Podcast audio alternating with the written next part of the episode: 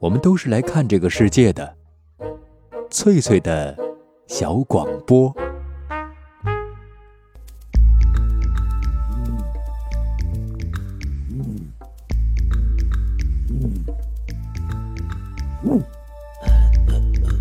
寻访华夏文明，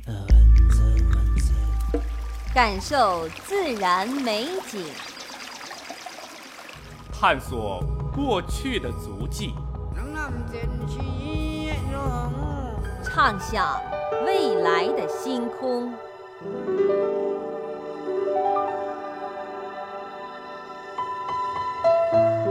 在南海，在兴安岭。在富庶的苏州城，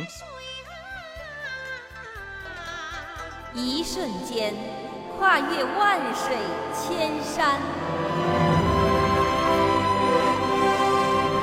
神州任我行。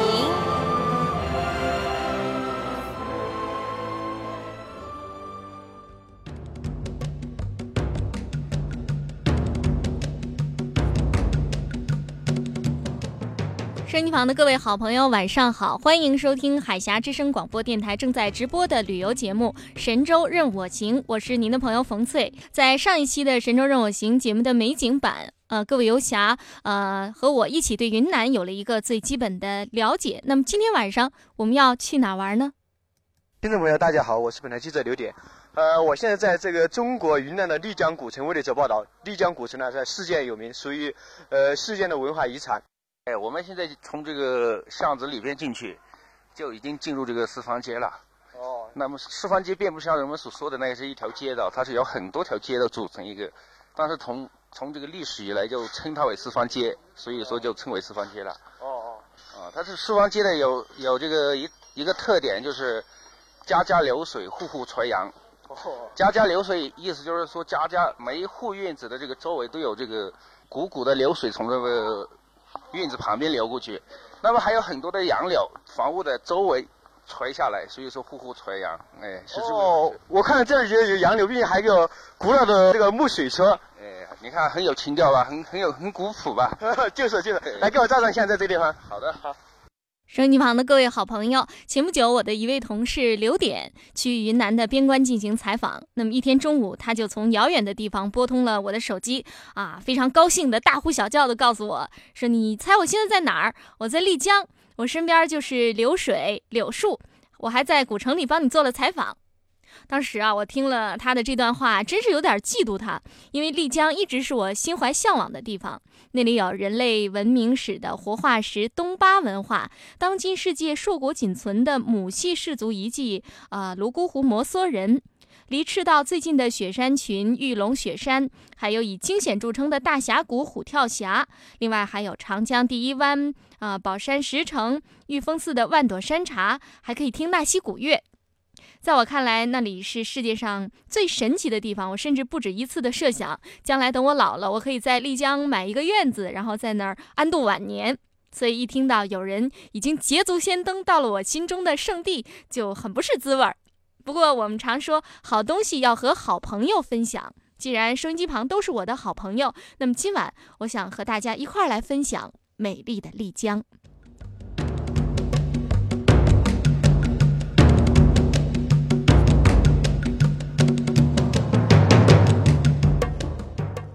丽江地区是位于云南的西北部，处在云南、四川、西藏三省交界处，是一个山峦起伏的好地方。那里冬暖夏凉，四季宜人，年平均气温在十二点六到十九点八度之间。长江的源头金沙江从青藏高原啊由北向南奔流而下，到了丽江的石鼓镇就转了一个大弯儿。然后由南向北奔入虎跳峡，到了凤科附近，再转向南方，曲曲折折环抱丽江。丽江县离昆明是六百公里，您可以坐汽车前往，也可以选择坐飞机到达。一九九七年十二月被列为世界文化遗产的丽江古城，啊，它是始建于宋末元初，距今已有八百多年的历史。一些到过那里的游人喜欢把它称作高原姑苏，意思是说城中的流水、石桥、院落都有江南韵味儿。但是我不太喜欢这种说法哈。像苏州这样的历史文化名城，虽然在古时候曾经是越人居住的地方，但是它很早就被汉化了。它所有的脉络涌动的都是汉族文明的血液，那么它的儒雅妩媚名重天下。而远在横断山脉雪域峡谷中的丽江古城是一座边城，它融汇了多种异族文明，充满了高山莽原的这种勃勃阳刚之气。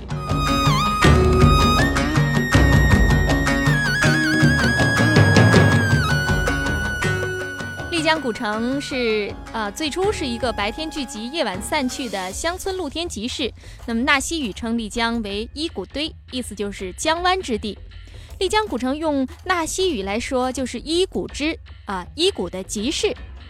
明朝的时候，这里曾经被称作大研乡。到了清朝的时候，就改为大研里了。这个“研”呢，是研究的“研”。大研一词的来历，据说是这样的：因为古城所在的台地看上去很像一个大砚台，城西南又有神圣的文笔山，所以明代的纳西这个土司啊，是一个很著名的人物，叫木生白，就用巨笔大雁，文脉旺盛，缔结人灵的寓意，给这个古城起了个名字，叫大雁啊，就是砚台的那个砚啊。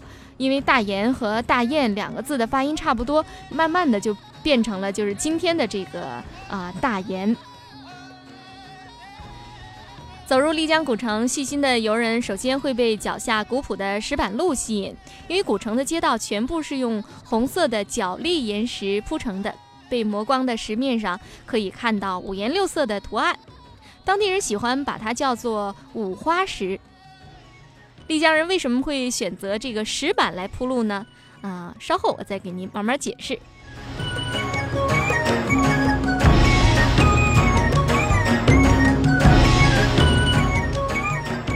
前面我给各位听友介绍过哈，丽江古城最早是一个集市，是茶马古道上的重要城镇。过往的马帮呢很多，所以他们用石板铺路，就是为了对付马蹄的践踏。几百年来的人踩马踏，当然使这里的路面凹凸不平。另外，呃，古城这个居民还有一个古老的习惯，他们喜欢用这个水，呃，冲洗路面，使得街面总是显得那么的清亮干净。现在的古城已经不许车辆来往了，这是出于保护古城的一种需要。即使是骑自行车啊，也只能推着车在城中行走。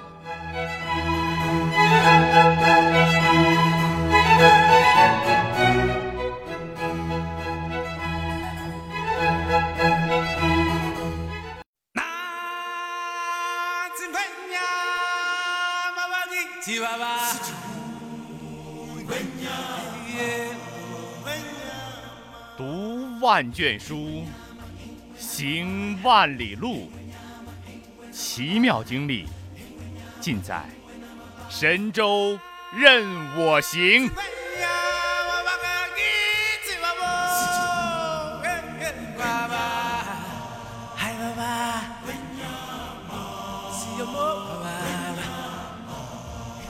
收音机旁的各位好朋友，欢迎继续收听今晚的直播旅游节目《神州任我行》，我是您的朋友冯翠。欢迎各位朋友继续跟随冯翠，继续今晚的啊丽江古城之旅。富有经验的旅行者建议我们说，到了丽江古城，有十件趣事你一定要做。第一件事是到万古楼听鸟叫，与丽江老头搭话。第二件事是一定要吃一碗鸡豆凉粉儿，这是当地的一种特产啊。一会儿我们可以啊听到这个刘点在古城中呃品尝鸡豆凉粉儿的一段录音。第三是发现一条属于自己的小巷。第四是看四方街的四张脸。第五是拜访一名隐士或狂人。第六是站在远处观察一位丽江老太太。第七是喝一口丽江的井水。第八是有幸得到一张丽江名片，第九是买几个不同味道的丽江粑粑，第十是进一个院子发呆。这的确是十件很有意思的事情。不过冯翠要提醒各位游侠，您在品味古城的时候要注意，不要打扰了当地人的生活。现在我们去看看刘点在做什么。听众朋友，大家好，我现在在这个纳西族的这个穆老爷客栈这个里面，它这是一个典型的纳西族建筑。在我中间呢，它这儿有一个用石头和呃一些瓦片拼合成的一个图腾类似的东西。哎，这个是一个八卦，你看里边有两个阴阳鱼是吧？嗯。一个是白石头砌出来的一个鱼，一个是这个瓦片砌出来的一个鱼，黑白分明。你看，这个眼睛还是。挺这个挺像的是吧？嗯。那么旁边这个四角有四只蝙蝙蝠，你看。哦，我还以为是花园是四只蝙蝠。蝙蝠。蝙蝠。哎，那么它不是符合我们的这个，呃，幸福的福不是谐音嘛？呃，意思就是祈求这个幸福和平安，有这个意思在这个我看在这儿一花一木一草一树，感觉到这个都非常有特色，有景非常有景致的。你看我们这个院子里边是吧？墙角你看兰花，你看兰花，哎，兰花，因为兰花长得比较茂盛，这种这样的兰花就是很少见的。哎，这个是我们云南这个比较长得比较多的这个虎头兰，虎头兰，哎，对，你看多长得多好是吧？一串一串的那个花，你看每一朵花都挺大的，像一只这个，呃，比较像像某一个动物吧。收音机旁的各位好朋友，从刚才的这段录音，我们可以听出，啊，刘典在丽江游侠姚成的陪伴下，正在参观纳西族的古建筑。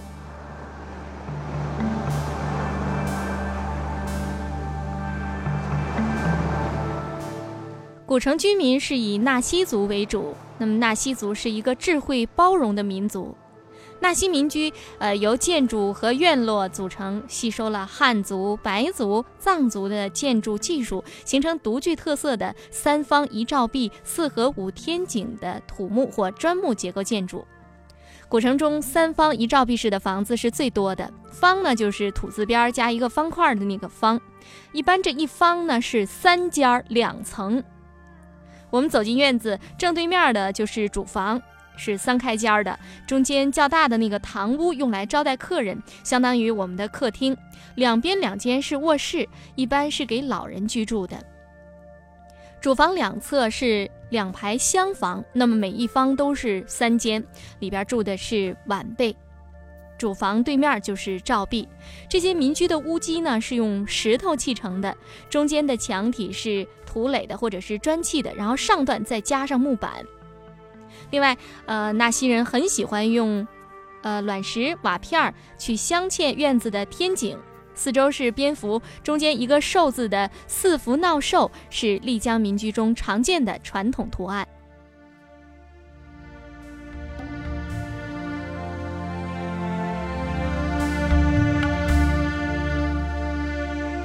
手机旁的各位好朋友，丽江古城与中国的任何一座古城都不一样，它不受中原建城礼制的影响，城中的道路是依山就水，不求方正，整个古城的建筑也是随地势水渠建造，层叠起伏，在纵横交错的大街小巷中，又常常别开生面地开辟出一块很宽阔的空地，既供这个居民们茶余饭后在那儿闲聊休息，又拓展了古城的整个集市贸易空间。就算是过去丽江地区统治者穆氏土司的府邸，也没有像中原的皇宫那样放在城市的正中央以显示尊贵，而是在城南一角。全城的中心就是商贾云集的四方街了，纵横交错的街道像星光一样从这里向四方辐射。从中可以看出，古城确实最初形成于乡村集市，那么最终也因为商业贸易而繁荣。您在游览古城的时候，别忘了买一张地图，因为你呃不按照地图行走的话，很容易就会迷失在灵动流畅的石板路上。说到丽江的土司，我想朋友们一定对古城的这位最高统治者是很有兴趣的。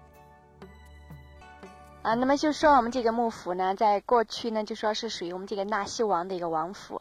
那么这个纳西王呢，就是属于纳西族的一个最高的一个首领了啊。那么他这个少数民族呢，都称他们为土司。那么他的姓氏姓就这个木姓。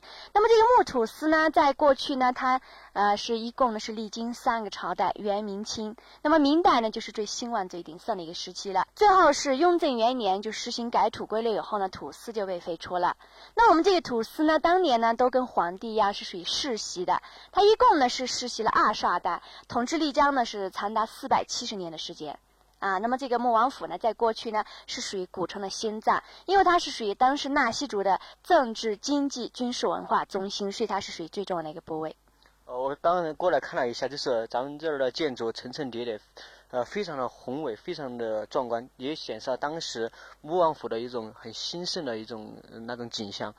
哎，对，以前呢就说是这个比较华丽、比较壮观的一个地方，而且呢，呃，它曾经呢有这个就说南方小故宫、南方紫禁城的一个这个称呼吧。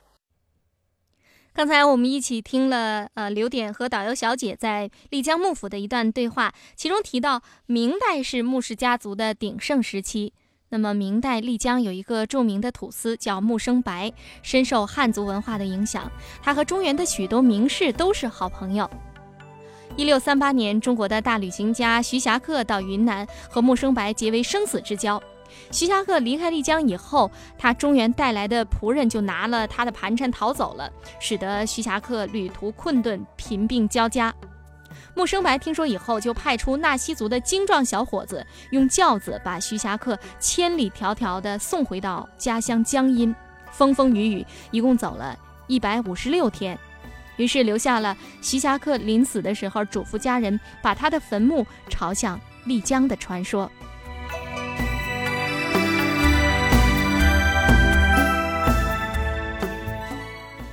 各位游侠，穆氏土司在建造自己宫殿式的府邸时，虽然模仿了北京紫禁城的建成体制，但是又不忘根植地方民族传统。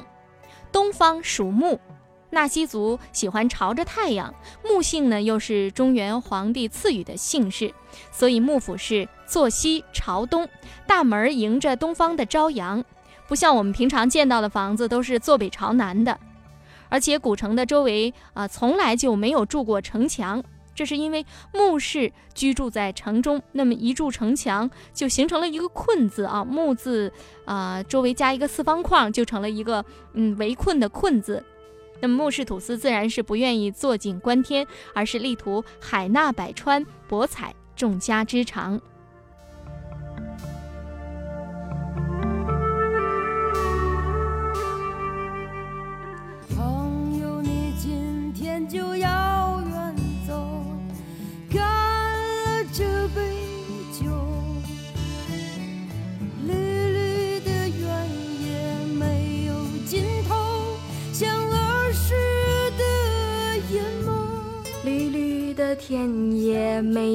尽头，像儿时的眼眸，像儿时的眼眸。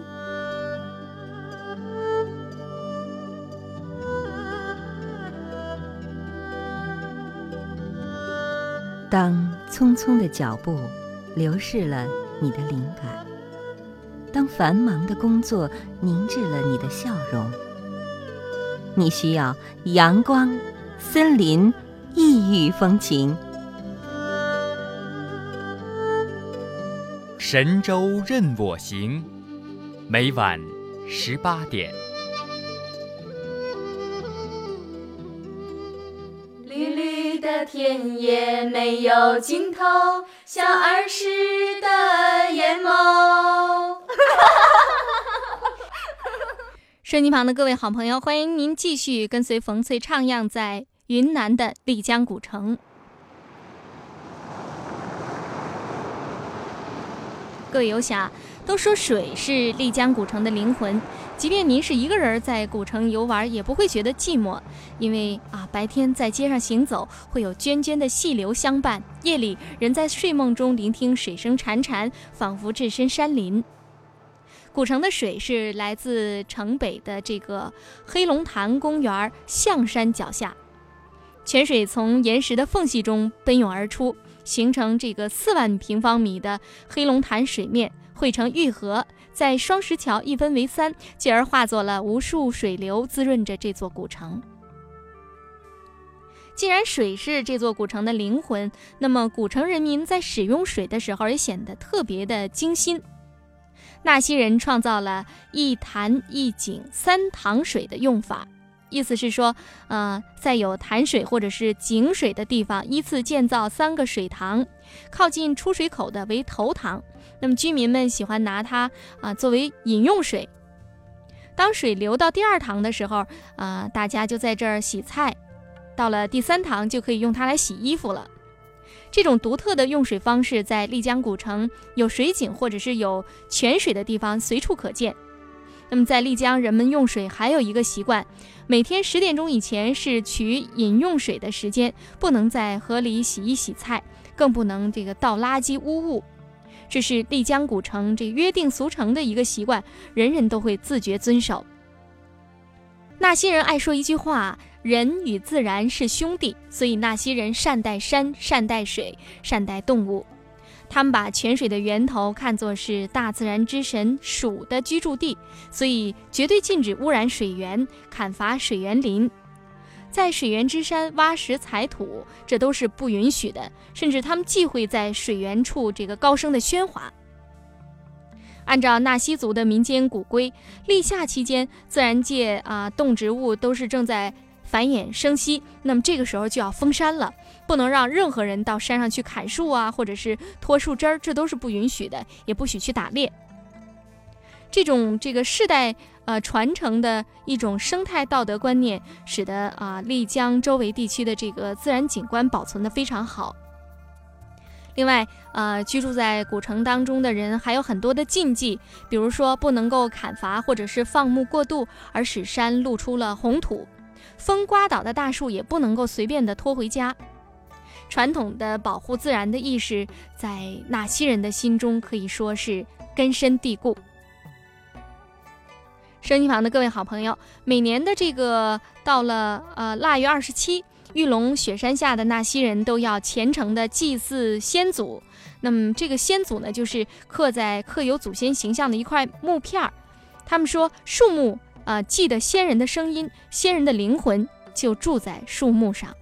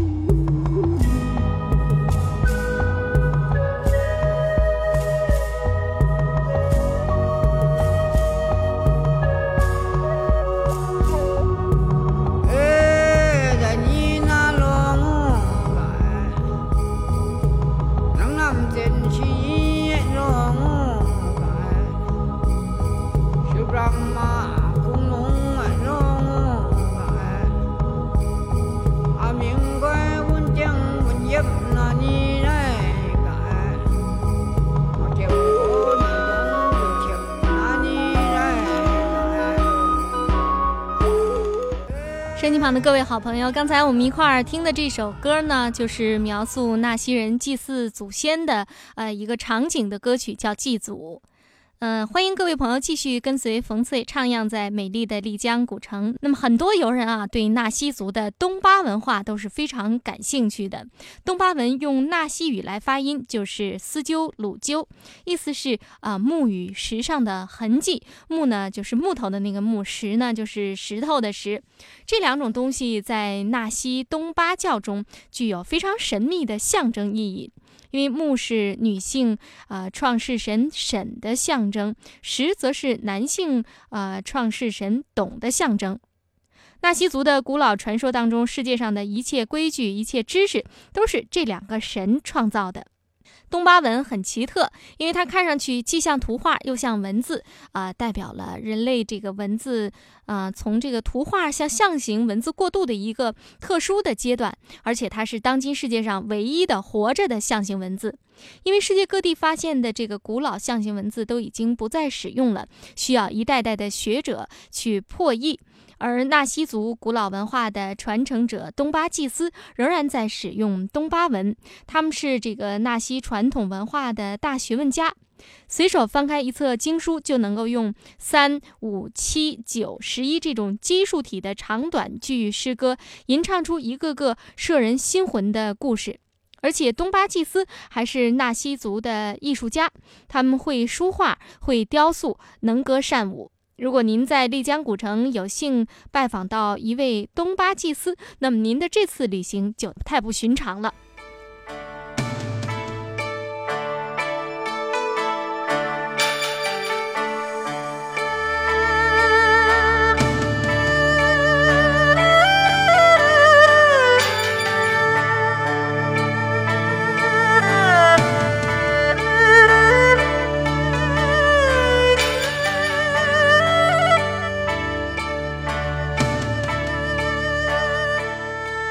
各位朋友继续收听今晚的直播旅游节目《神州任我行》。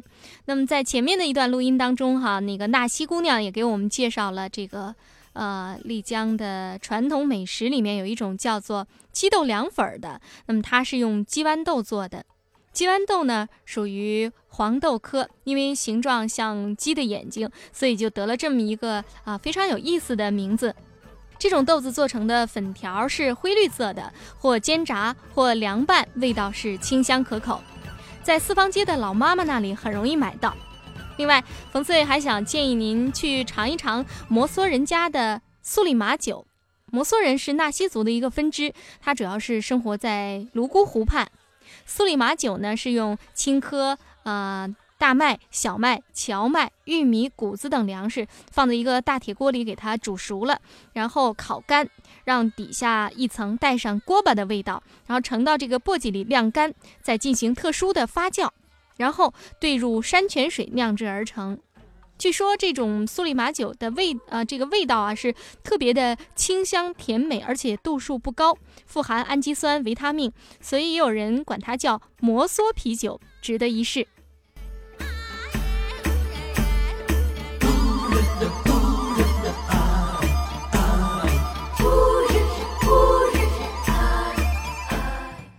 各位游侠，前面我提到过有关这个在丽江古城里啊，我们还可以听到啊非常古朴的纳西古乐。那么纳西古乐，我想留到下期《神州任我行》节目的嘉宾版再给朋友们做介绍。最后呢，想和朋友们聊一聊纳西女子，因为我自己是一个女性哈，因为对其他民族的女同胞自然是非常的关注啊，很想知道她们是怎样生活的。纳西妇女最典型的传统服饰是羊皮的披肩，这件披肩的肩头上各有一个用五彩丝线精心绣制的圆盘，纳西语叫它“八美”。那么左边的那个象征太阳，右边的象征月亮。披肩背后还缀着五个或者是七个小圆盘，嗯，纳西语叫。八若象征着北斗七星，圆盘下系着一绺一绺的麂皮线，象征着闪烁的星光。所以说，人们说纳西的女人真是披星戴月啊。那么一点儿都就是用这种这个说法来形容她们，真是一点儿都不过分，是恰如其分。东巴经的创世纪中。啊，这是《创世纪》是东巴的一部著名的经书，讲的是就是那个第一个纳西女人，就是天神和地神的女儿，在太阳、月亮和星星的光明福佑下，享有天宽地阔的福泽和自由。她有一个很漂亮的名字，她叫这个趁红果白咪。呃，那么他的父亲呢，就把他的这个宝贝女儿许给了舅父的儿子，但是呃，这个女孩子是非常的有个性，她不愿意，而是自己选择了来自人间的好男人，繁衍出纳西、藏族和白族三兄弟。在现实生活中，纳西女子非常好辨认哈，她们的双颊红润，眼睛明亮清澈，健康直爽。热情质朴，以勤劳能干而著称。过去家庭的一切的事情都是由他们操持，不管是纺织啊啊，还是在家里边操持各种家务啊。而且呢，他们还特别善于经商。那么在过去哈，很多这个纳西女子，甚至是这个马帮的马马锅头啊，带领马帮的一个头目啊，有一些纳西女人甚至可以做就是男人都做不了的事情。今天纳西古城的店铺集市上的掌柜的，还多是一些纳西女子。而且，呃，要娶一个纳西女子，在丽江周围地区，那是很多男人的梦想。因为和纳西女子结婚呢，相当于人生就有了保险，就可以非常啊闲适舒服的过下半辈子了。